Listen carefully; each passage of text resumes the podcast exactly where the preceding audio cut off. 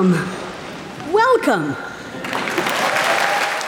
Spin stretched ant neck. That's A N T, ant. It's the Improbable Research Podcast.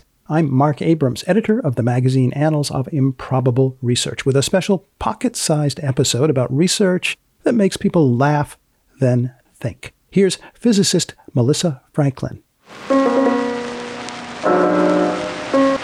Ants. We're talking about ants here. This is a paper called The Exoskeletal Structure and Tensile Loading Behavior of an Ant Neck Joint.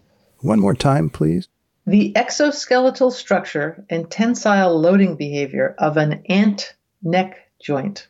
It was published in 2013, done by three people from the Department of Mechanical and Aerospace Engineering at The Ohio State University. Their names are Vianney Nguyen, Blaine Lilly, and Carlos Castro. They are checking out ants' necks and seeing how strong they are. Insects have evolved mechanical form and function over millions of years. Ants, in particular, can lift and carry heavy loads relative to their body mass. Loads are lifted with the mouth parts, transferred through the neck joint to the thorax, and distributed over six legs and tarsi, feet, that anchor to the supporting surface. Have you seen this in action, watching ants? I have noticed that ants use their mouths. Have you ever tried carrying something this way yourself with your mouth? Yes, I often try carrying my iPhone with my mouth.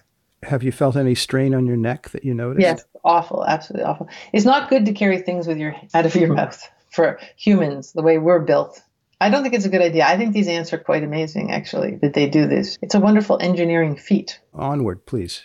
While previous research has explored attachment mechanisms of the tarsi, those are the feet, little is known about the relation between the mechanical function and the structural design and material properties of the ant. Isn't that a nice phrase? The structural design and material properties of the Yeah. ant. Yes.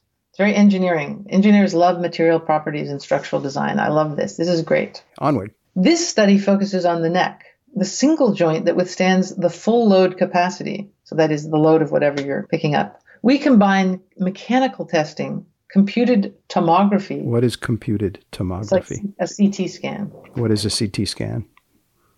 It's a Computed tomography. it's a scan. It's a scan of the uh, of the. Um, you use a machine to look at the structure of something. You get to take three dimensional pictures. Yes, you get a three dimensional picture. You could kind of get pictures of uh, zillions of slices, thin, thin, thin slices of the thing. Depends what you're doing, but yes, you can. And that's not all they did. They did scanning electron microscopy, so that's something. Microscopy. Mi- mi- microscopy, scanning electron microscopy, And that is what? SEM. You're looking at very small features using an electron beam and computational modeling to better understand the mechanical structure function relation of the neck joint, what the structure is and how it functions uh, of the neck joint of the ant species Formica exsectoides. I don't know how to say that.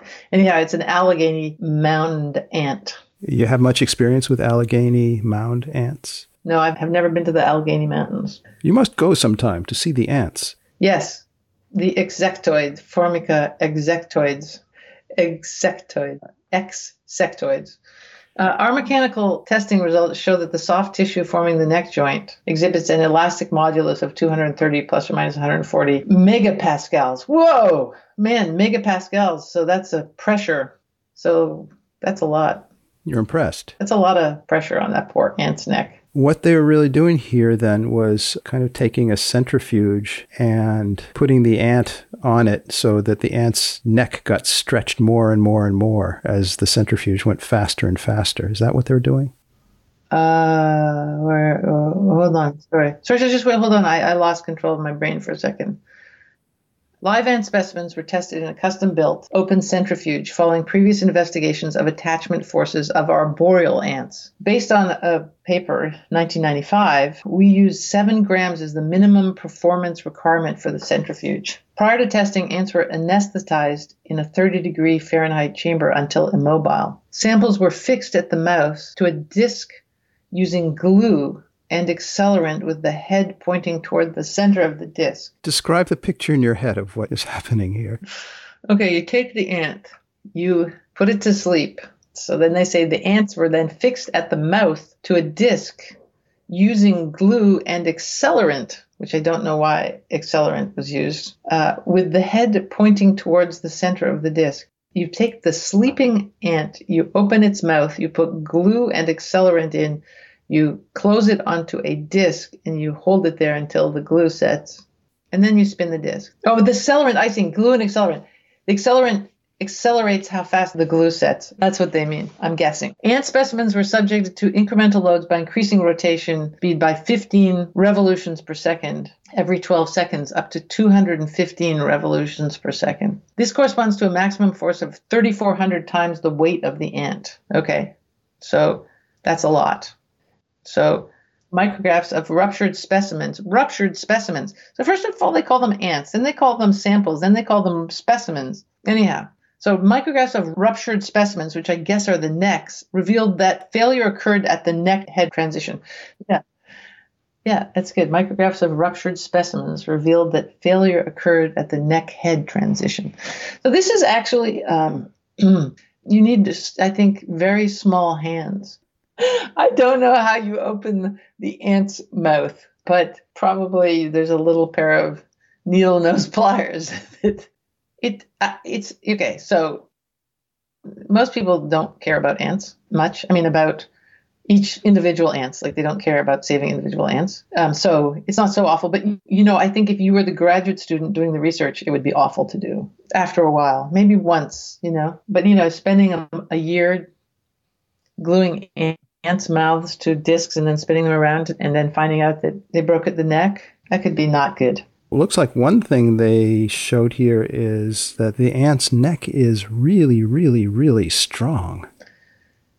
Yes, the neck joint is strong also. You'd think that the neck might be stronger than the neck joint. It's interestingly enough in the picture showing the ant and the ant neck and the deformed ant neck after it's been spun, they don't seem to have a uh, a length scale. No, and yet you can see a difference, can't you, looking at the before and after pictures of the ant? the neck is a lot longer after it was. Yeah. But then the distance, they have a plot in which they show the distance the neck stretches, I guess. And again, it's in pixels. So somewhere in the paper, they probably tell you what a pixel is in terms of a meter. But it would be nice. I like it when they put it on the pictures. So I'll, I'll write to them and yeah, I'm gonna I'll write to them.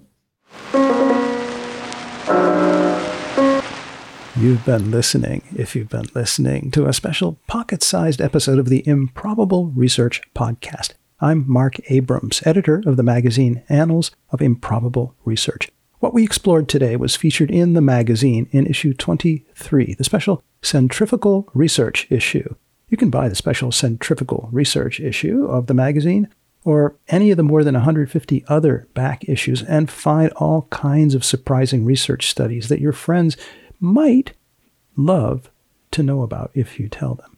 You can even subscribe to the magazine and get six new issues a year. Go to our website, improbable.com. You'll also find there on the website information about this year's Ig Nobel Prize ceremony. It's possible that Seth Gliksman is the improbable production assistant. Next time on this podcast, we'll look at something or other. Until then, Goodbye. Goodbye.